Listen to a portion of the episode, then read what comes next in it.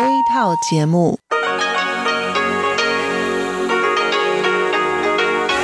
ที่นี่สถานีวิทยุเรดิโอไต้หวันอินเตอร์เนชันแนล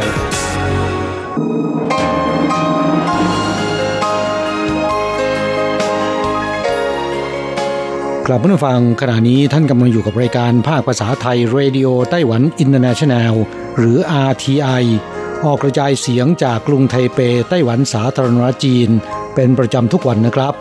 นอกจากรับฟังทางเครื่องรับวิทยุได้แล้ว ยังสามารถรับฟังรายการผ่านระบบออนไลน์ได้ที่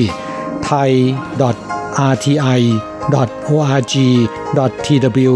หรือที่ RTI Fanpage นะครับ ขอเชิญติดตามรับฟังรายการของเราได้ ตั้งแต่บัดนี้เป็นต้นไป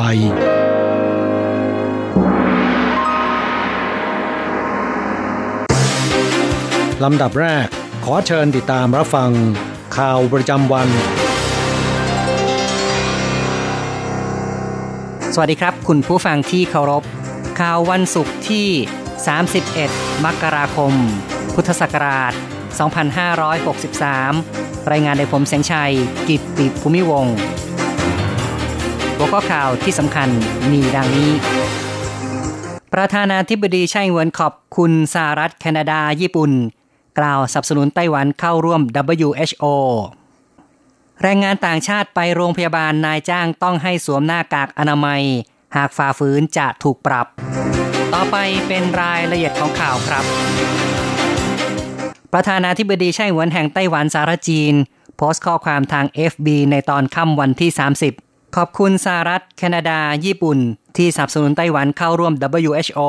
ประธานาธิบดีไช่ชี้ว่าสถานการณ์โคโรนาไวรัสระบาดในครั้งนี้ทำให้ทั่วโลกตระหนักถึงความสำคัญของไต้หวัน ในการป้องกันโรค และรับรู้ว่าชาวไต้หวันแสวงหาสุขภาพที่ดี พวกเราขอบคุณต่อสหรัฐ ญี่ปุ่น แคนาดาเป็นต้นสนับสนุนไต้หวันโดยเปิดเผย เพื่อมีส่วนร่วมในองค์การอนามัยโลกหรือว่า WHO ขอบคุณในช่วงเวลาที่ผ่านมามีประเทศสนับสนุนไต้หวันเข้าร่วม WHO ถือว่า เป็นกำลังใจอย่างมากต่อไต้หวัน ประธานาธิบดีกล่าวว่าไต้หวันเผชิญกับความเสี่ยงด้านการป้องกันโรคเช่นเดียวกับประเทศอื่น ไต้หวันมีความสามารถและมีหน้าที่ในฐานะส่วนหนึ่งของสังคมโลก อยู่แนวหน้าในการป้องกันโรค พวกเราหวังว่า WHO ไม่ควรอาศัยเหตุผลทางการเมือง ควรเปิดช่องให้ไต้หวันเข้ามีส่วนร่วม เพื่อให้ไต้หวันได้แสดงศักยภาพ ประธานาธิบดีชัยเรียกร้องทุกคน ช่วยกันส่งต่อข้อความที่โพสต์ ด้วยภาษาต่างๆ ช่วยกันสะท้อนเสียงของไต้หวันให้ชาวโลกได้รับรู้ ทั้งนี้ในวันที่ 30 มกราคม นายกรัฐมนตรีชินโซอาเบะของญี่ปุ่น เรียกร้องโดยเปิดเผยว่าจะต้องให้ไต้หวันเข้ามีส่วนร่วมใน WHO มิเช่นนั้นการป้องกันโรคจะเป็นไปอย่างยากลำบาก เขาเห็นว่าจีนแผ่นดินใหญ่ไม่ควรกีดกั้นด้วยปัญหาการเมือง ส่วนนายกรัฐมนตรีจัสตินทรูโดของแคนาดากล่าวในวันที่ 29 ตามเวลาในท้องถิ่นของแคนาดา เปิดเผยอย่างชัดเจนเป็นครั้งแรกหลังการระบาดของโคโรนาไวรัสสนับสนุนไต้หวันเข้าร่วม WHO ในฐานะสมาชิกสังเกตการก่อนหน้านี้ WHO ประชุมผู้เชี่ยวชาญครั้งที่ 2 เกี่ยวกับสถานการณ์ระบาดโคโรนาไวรัส โอเจียงอัน โฆษกกระทรวงการต่างประเทศของไต้หวันแถลง ในวันที่ 30 ว่า เป็นที่น่าเสียใจ ไต้หวันไม่ได้รับเชิญเข้าร่วมประชุมเป็นครั้งที่สองแต่โรคระบาดไร้พรมแดน สุขภาพของมนุษยชาติ ไม่ควรถูกกีดกันด้วยการเมือง WHO ไม่เชิญผู้เชี่ยวชาญไต้หวัน เท่ากับกีดกันสิทธิประชาชน 23 ล้านคนด้วยการเมือง ต่อไปครับเป็นเรื่องที่แรงงานต่างชาติไปโรงพยาบาลนายจ้างต้องให้สวมหน้ากากอนามัย ในไต้หวันมีแรงงานต่างชาติ 7 0 0 0 0 0 กว่าคน หากนายจ้างไม่ดำเนินมาตรการป้องกันอย่างจริงจัง จะกลายเป็นช่องโหว่ของการป้องกันโรค กระทรวงแรงงานแถลงเตือนนายจ้างจะต้องดูแลความเป็นอยู่ของแรงงานต่างชาติ เพื่อรับมือต่อโคโรนาไวรัสแพร่ระบาดในจีนแผ่นดินใหญ่ ซึ่งมีความรุนแรงมากขึ้น นายจ้างจะต้องให้การอบรม ให้ความรู้แรงงานต่างชาติ ให้รับรู้ข่าวสาร เข้าใจกฎหมาย และปกป้องความปลอดภัยของแรงงานต่างชาติ เช่น แรงงานผู้นุบาลเข้าไปในโรงพยาบาล การไปดูแลในสถานพักฟื้น หรือพาผู้ป่วยไปหาแพทย์ นายจ้างจะต้องกดขัน ให้สวมหน้ากากอนามัยตลอดเวลา ต้องเปลี่ยนทุกวัน หากชำรุดหรือสกปรกจะต้องเปลี่ยนทันที หากแรงงานต่างชาติมีอาการไอ เดินทางไปในสถานที่มีคนมาก หรืออยู่ภายในอาคาร ต้องสวมหน้ากากอนามัย มันใช้สบู่ล้างมือ หลีกเลี่ยงการสัมผัสกับสัตว์เป็นต้น หากนายจ้างไม่รับผิดชอบตามหน้าที่จะถูกปรับ 60,000ถึง3 0 0แสนเหรียญไต้หวัน ถูกเพิกถอนใบอนุญาตนำเข้าแรงงาน และห้ามนำเข้าแรงงานต่างชาติ เป็นเวลา 2 ปี กระทรวงแรงงานแถลงด้วยว่า แรงงานต่างชาติที่เดินทางเข้าไต้หวัน หากมีอาการเป็นไข้ไอหรือไม่สบาย นายจ้างจะต้องแจ้งต่อพนักงานกักกันโรคที่สนามบิน ภายใน 14 วันหลังเดินทางเข้าไต้หวัน หากมีอาการป่วย จะต้องโทรแจ้งสายด่วน 1922 หรือ 0800 001 922 หรือ 1955 เข้าต่อไปครับ โคโรนาไวรัสระบาด นิทรรศการหนังสือนานาชาติไทเป เลื่อนการจัดงาน กระทรวงวัฒนธรรมประกาศเลื่อนการจัดงานนิทรรศการหนังสือนานาชาติไทเป เนื่องจากการระบาดของโคโรนาไวรัสรุนแรงมากขึ้น เดิมกำหนดเปิดงาน 4 กุมภาพันธ์ ที่อาคารไทเป World Trade Center กระทรวงวัฒนธรรม และผู้จัดงานหารือกับผู้ประกอบการโรงพิมพ์ ประเมินความเสี่ยง และประสิทธิภาพ ตัดสินใจเลื่อนเวลาจัดงานเป็น 7-12 พฤษภาคม นับเป็นการเลื่อนเวลาจัดงานครั้งแรก นับตั้งแต่มีการ จัดนิทรรศการหนังสือ นานาชาติไทเป ตั้งแต่ปี 1990 เป็นต้นมา เข้าต่อไป สาวนางแบบไทยนุ่มนิ่ม กระเป๋าเงินหายในไต้หวัน ตำรวจใช้ไอจีติดต่อมารับของคืน นางแบบสาวสวยนุ่มนิ่มปิยนุษเอกพาพันธ์มาเที่ยวไต้หวันในช่วงตรุษจีนที่พิงซี กระเป๋าเงินหาย ตกหล่น ประชาชนเก็บได้ ส่งมาที่สถานีตำรวจ ผอิญตำรวจคนหนึ่งในสถานีย่อยพิงซี มีแฟนเป็นชาวไทย จึงช่วยค้นหาข้อมูลโซเชียลมีเดีย ติดต่อผ่านไอจีมารับของคืนได้ ข้างในมีพาสปอร์ต เงินหมื่นกว่าเหรียญไต้หวัน และเงินบาทอีกส่วนหนึ่ง ไกด์นำเที่ยวพานุ่มนิ่มไปที่สถานีตำรวจ เธอบอกว่ากำลังรู้สึกกระวนกระวายใจ จะไปแจ้งความ คาดไม่ถึงตำรวจติดต่อมาก่อน ให้มารับของคืน รู้สึกขอบคุณตำรวจอย่างมากทำให้การท่องเที่ยวในครั้งนี้ ไม่รู้สึกว่าหมดสนุกตำรวจสถานีรุ่ยฟางเตือนว่า บนถนนโบราณพิงซี มีผู้คนมาก ในยามที่เบียดเสียดกันของอาจร่วงหล่น จึงเตือนให้ประชาชนตรวจดูสัมภาระสิ่งของก่อนออกจากสถานที่ท่องเที่ยว ต่อไปครับ ในไต้หวันบริษัทห้างร้านเริ่มเปิดงานหลังวันหยุดตรุษจีน นายจ้างใส่ใจป้องกันโคโรนาไวรัส แจกหน้ากากอนามัยฟรี สวมใส่ขณะทำงาน เตรียมแอลกอฮอล์ฆ่าเชื้อ และปืนวัดอุณหภูมิผู้บริหารรายหนึ่งบอกว่า พยายามสร้างขวัญกำลังใจ เพื่อให้พนักงานมั่นใจว่า ทางบริษัทป้องกันอย่างจริงจัง จะได้ทำงานอย่างเต็มที่ปลอดกังวล การโดยสารระบบขนส่งมวลชน หรืออยู่ในสถานที่ปิดมิดชิด ผู้คนเพิ่มความระมัดระวังมากขึ้น ผู้โดยสารกลัวโคโรนาไวรัสระบาดพากันใส่หน้ากากอนามัย บริษัทรถไฟฟ้าไทเปกำหนดให้พนักงานสวมหน้ากากอนามัยตั้งแต่ วันที่ 24 มกราคม บริเวณที่ผู้โดยสารจับต้องบ่อย ราวบันไดประตูกั้นทางเข้าออก จะต้องฆ่าเชื้อทุก 8 ชั่วโมง มีการส่งเสียงประกาศเตือนประชาชนล้างมือบ่อยๆ กระทรวงแรงงานเตือนว่านายจ้างจะต้องใส่ใจสุขภาพของพนักงาน ห้ามขัดขวางพนักงาน ใส่หน้ากากอนามัย หากฝ่าฝืนระเบียบจะถูกปรับ 30,000ถึง300,000เหรียญไต้หวันอีกข่าวหนึ่งเป็นเรื่องดินฟ้าอากาศในไต้หวันวันนี้หนาวกว่าเมื่อวาน ในตอนเช้าที่ต้าซีเถาหยวนอุณหภูมิดิ่งเหลือ 2.9 องศาเซลเซียส ซู่หลินนครนิวไทเป 3.8 องศาเซลเซียส ภาคกลาง 4 องศาเซลเซียส ภาคใต้และไทเป เฉลี่ย 5 องศาเซลเซียส ซึ่งอากาศจะหนาวต่อจนถึงวันเสาร์ ข้อมูลจากกรมอุตุนิยมวิทยาไต้หวันรายงานว่า ในเวลาตีห้าของตอนเช้า วันที่ 31 มกราคม ทั่วไต้หวันมีอุณหภูมิต่ำสุด ทำลายสถิติฤดูหนาวปีนี้ โดยนครเถาหยวนและซินจูอุณหภูมิต่ำสุดโดยเฉลี่ยประมาณ 4 องศาเซลเซียส เขตต้าซีนครเถาหยวนเพียงแค่ 2.9 องศาเซลเซียส นครนิวไทเป 4 องศาเซลเซียส ส่วนภาคกลางเฉลี่ย 4 องศาเซลเซียส ที่หนานโถวหยุนหลิน 3.5 องศาเซลเซียส เจียอี้ 4.1 องศาเซลเซียส ภาคใต้5องศาเซลเซียส ที่เขตซินฮวานครไถหนาน 4.8 องศาเซลเซียส และเขตเน่ยเหมินนครเกาสง 5.2 องศาเซลเซียส ส่วนกรุงไทเป 5 องศาเซลเซียส สภาพอากาศที่หนาวเหน็บเช่นนี้จะดำเนินต่อเนื่องไปถึงวันเสาร์ที่ 1 กุมภาพันธ์ ส่วนวันอาทิตย์อากาศจะอบอุ่นขึ้น อย่างไรก็ตามวันพุธหน้าคลื่นลมหนาวลูกใหม่จะมาเยือนพร้อมกับความเย็นชื้น ข่าวประจำวันในส่วนของข่าวไต้หวันจบลงแล้วครับ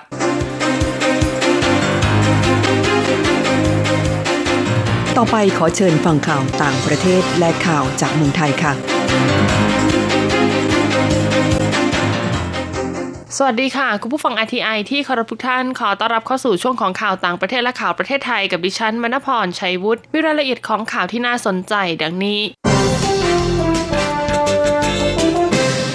WHO เตรียมพิจารณาประกาศไวรัสโคโรนาเป็นภัยพิบัติฉุกเฉินระดับโลก นายเท็ดรอส อัสฮานอม เกเบรเยซุส ผู้อำนวยการองค์การอนามัยโลกหรือ WHO แถลงข่าวที่นครเจนีวาของสวิตเซอร์แลนด์เมื่อวานนี้ ระบุว่าคณะกรรมการวาระฉุกเฉินของ WHO จะประชุมกันอีกรอบในวันพฤหัสนี้ตามเวลาในท้องถิ่น เพื่อพิจารณาว่าจะประกาศให้การแพร่ระบาดของไวรัสโคโรนาสายพันธุ์ใหม่ 2019 เป็นภัยฉุกเฉินด้านสุขภาพระดับโลกหรือไม่ หลังประชุมครั้งก่อนไม่ได้ประกาศเพราะเห็นว่าเร็วไป นายเทรดอสระบุด้วยว่าช่วง 2-3 วันที่ผ่านมามาการแพร่ระบาดของไวรัสในบางประเทศทำให้ WHO เป็นห่วง โดยเฉพาะการแพร่เชื้อจากคนสู่คนในเยอรมนีเวียดนามและญี่ปุ่น ขณะที่ฝ่ายโครงการภัยฉุกเฉินด้านสุขภาพของ WHO ระบุด้วยว่า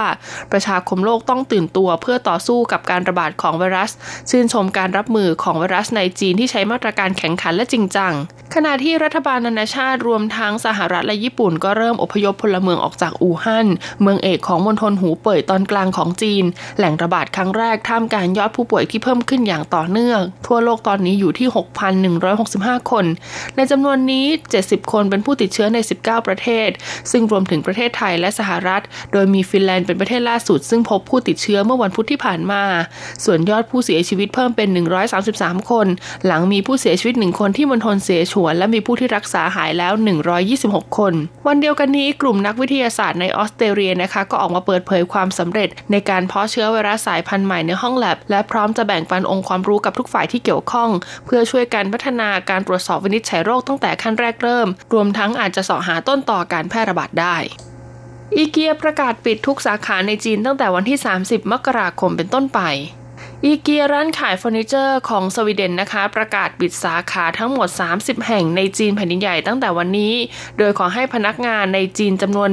14,000 คนอยู่ที่บ้านจนกว่าจะมีประกาศเพิ่มเติม โดยจะได้รับค่าจ้างระหว่างการหยุดงาน อีเกียเพิ่งประกาศเมื่อวานนี้ว่าได้ปิดสาขาในจีนไปแล้วราวครึ่งหนึ่ง ซึ่งเป็นประกาศครั้งแรกเมื่อสัปดาห์ก่อน และปิดสาขาทั้งหมดในเมืองอู่ฮั่นศูนย์กลางการระบาดของเชื้อไวรัสโคโรนาสายพันธุ์ใหม่ จีนยืนยันว่าจนถึงวันที่ 30 มกราคมที่ผ่านมามีผู้เสียชีวิตจากไวรัสนี้แล้ว 170 คน ติดเชื้อราว 7,700 คน และมีผู้ติดเชื้อนอกจีนอีกไม่ต่ำกว่า 80 คน ล่าสุดฟิลิปปินส์แจ้งเตือนยืนยันพบผู้ติดเชื้อรายแรกเป็นสตรีจีนวัย 38 ปี เดินทางมาจากเมืองอู่ฮั่นเมื่อวันที่ 21 มกราคม ผลตรวจยืนยันว่าติดเชื้อขณะนี้ถูกกักตัวอยู่ในโรงพยาบาลของรัฐและยังไม่แสดงอาการ เช่นเดียวกับที่อินเดียพบผู้ติดเชื้อรายแรกในวันนี้เป็นนักศึกษาที่กลับมาจากอู่ฮั่นขณะนี้ถูกกักตัวดูอาการอยู่ในโรงพยาบาลรัฐเกระทางตอนใต้ของอินเดีย หนังสือพิมพ์ของกระทรวงสาธารณสุขเวียดนามนะคะ ก็ได้รายงานข่าว ว่าพบผู้ติดเชื้อใหม่ 3 ราย 2 รายกำลังรักษาตัวอยู่ในโรงพยาบาลกรุงฮานอย ส่วนอีกรายกำลังรับการรักษาตัวอยู่ในจังหวัดทันฮวาทางตอนเหนือของประเทศ ซึ่งทั้งหมดเพิ่งเดินทางกลับมาจากเมืองอู่ฮั่น ซึ่งก่อนหน้านี้ค่ะเวียดนามพบผู้ติดเชื้อชาวจีน 2 คนนะคะ ซึ่งตอนนี้รักษาหายแล้ว 1 คน ด้านกระทรวงการต่างประเทศของรัสเซียค่ะ ก็ประกาศจะงดการตรวจลงตาหนังสือเดินทางหรือวีซ่าแบบอิเล็กทรอนิกส์ให้กับชาวจีนเป็นการชั่วคราวนะคะ หลังจากเมื่อวานนี้ก็ได้มีการประกาศจำกัดการเดินรถไฟระหว่างจีนกับรัสเซีย ตั้งแต่วันที่ 31 มกราคมเป็นต้นไป ให้เหลือเพียงรถไฟระหว่างกรุงมอสโกกับกรุงปักกิ่งเท่านั้น อินโดนีเซียตัดความสัมพันธ์กับกองทุนสัตว์ป่าโลกสากล อินโดนีเซียกล่าววันนี้ว่าได้ตัดความสัมพันธ์กับกองทุนสัตว์ป่าโลกสากล หรือ WWF และกล่าวหาว่ากองทุนทำงานเกินกว่าหน้าที่ที่ได้รับมอบหมายในประเทศ และวิพากษ์วิจารณ์ตำหนิอินโดนีเซียอย่างไม่เป็นธรรมในความพยายามดับไฟป่าเมื่อปีที่แล้ว อินโดนีเซียกล่าวว่าได้ส่งจดหมายไปยังสำนักงาน WWF ในอินโดนีเซียเมื่อสัปดาห์ที่แล้ว แจ้งขอยกเลิกข้อตกลงความร่วมมือกันที่ทำไว้ตั้งแต่ปีคศ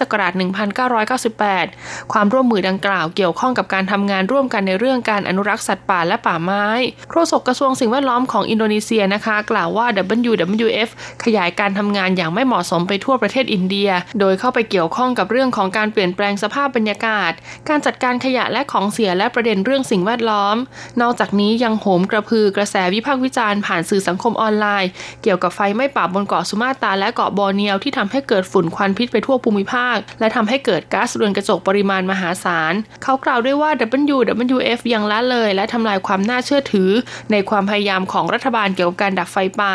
ซึ่งทาง WWF นะคะ ก็โต้แย้งว่ากิจกรรมที่ทางกลุ่มดำเนินการนั้นอยู่ภายใต้ขอบเขตของข้อตกลงความร่วมมือระหว่างทั้งสองฝ่ายต่อไปเป็นข่าวจากประเทศไทยค่ะ ไทยเร่งหาตลาดรองรับสินค้าเกษตรหลังจีนประกาศปิดประเทศ รัฐมนตรีว่าการกระทรวงเกษตรและสหกรณ์นะคะ ได้สั่งให้ทุกหน่วยงานเนี่ยเร่งประเมินผลกระทบจากการส่งสินค้าเกษตรไทยเข้าไปในจีน หลังจากที่จีนเนี่ยประกาศปิดประเทศเนื่องจากเกิดโรคระบาดไวรัสโคโรนา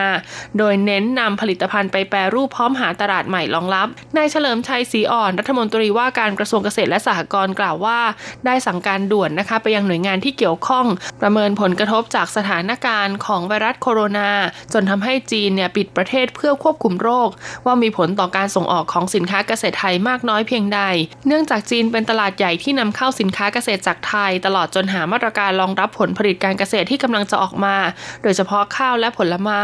โดยผลผลิตที่แปรรูปได้ให้ดำเนินการเพื่อเพิ่มมูลค่าและเร่งหาตลาดส่งออกใหม่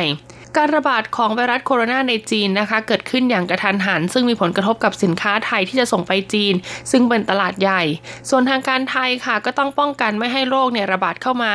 ขณะนี้สินค้าทุกชนิดนะคะ ทั้งผักผลไม้จากจีนเนี่ยงดนำเข้าทุกช่องทาง ดังนั้นผู้บริโภคไม่ต้องกังวล องค์การสุราเร่งผลิตแอลกอฮอล์ป้อนตลาด นายสมควรจารุสมบัติรักษาการองค์การสุราเปิดเผยว่า หลังจากปัญหาโรคไวรัสโคโรนาสายพันธุ์ใหม่แพร่ระบาดทำให้ประชาชนต้องการเจลสเปรย์แอลกอฮอล์เพื่อฆ่าเชื้อและป้องกันโรคจำนวนมาก จนมีปัญหาขาดตลาด ผู้ประกอบการภาคเอกชนค่ะผลิตป้อนตลาดไม่ทัน ปัจจุบันกำลังผลิตนับแสนขวด แต่ความต้องการในช่วงนี้มีนับล้านขวด ขณะที่แอลกอฮอล์บริสุทธิ์สำรองเนี่ยมีจำนวนมาก แต่การผลิตก็ไม่เพียงพอจึงต้องเร่งหาช่องทางการผลิต เพื่อให้ทานกับความต้องการของประชาชนในช่วงนี้ องค์กรสุราจึงต้องปรับแนวทางใช้แอลกอฮอล์ 70 ดีกรีนะคะ ที่มีประสิทธิภาพในการฆ่าเชื้อโรคเหมือนกับเจลและสเปรย์ออกมาจำหน่าย จากเดิมนะคะ ก็คือแอลกอฮอล์ 70 ดีกรี ใช้สำหรับเช็ดเครื่องมืออุปกรณ์ทางการแพทย์ หรือใช้สำหรับสำนักงานเพื่อฆ่าเชื้อโรคแบคทีเรีย เชื้อไข้หวัดนก ซึ่งก็เป็นเชื้อโรคใกล้เคียงกับไวรัสโคโรนาที่กำลังแพร่ระบาดอยู่ เพื่อลดความเสี่ยงจากการติดเชื้อนายสมควรยอมรับว่ามีผู้ใช้โอกาสนี้จำหน่ายสินค้าตามเว็บขยับขึ้นราคาสูงมาก องค์กรสุราจึงต้องการลดปัญหาความเดือดร้อนของผู้ต้องการป้องกันการแพร่ระบาด ซึ่งต้องใช้เวลาอีกหลายเดือนนะคะในการป้องกันดูแลตนเอง ในส่วนขององค์กรสุราจึงผลิตเป็นแพ็กเกจที่มีทั้งเจลสเปรย์แอลกอฮอล์70 ดีกรี ราคา 199 บาท และ 299 บาท และส่งขายตามห้างบางแห่ง รวมถึงขายปลีกเป็นรายชิ้น ซึ่งนะคะก็มีโรงงานอุตสาหกรรมสำนักงานและบริษัทองค์กรต่างเนี่ยมากว้านซื้อไปให้กับพนักงานเพื่อใช้ล้างมือฆ่าเชื้อโรคด้วย กระทรวงเกษตรเปิดตัวโครงการ Green City รณรงค์ปลูกต้นไม้ลดฝุ่นพิษ นายเฉลิมชัยศรีอ่อนรัฐมนตรีว่าการกระทรวงเกษตรและสหกรณ์กล่าวว่า จากปัญหาที่ประเทศไทยกำลังเผชิญกับมลพิษฝุ่นละอองขนาดเล็กกว่า 2.5 ไมครอนหรือ PM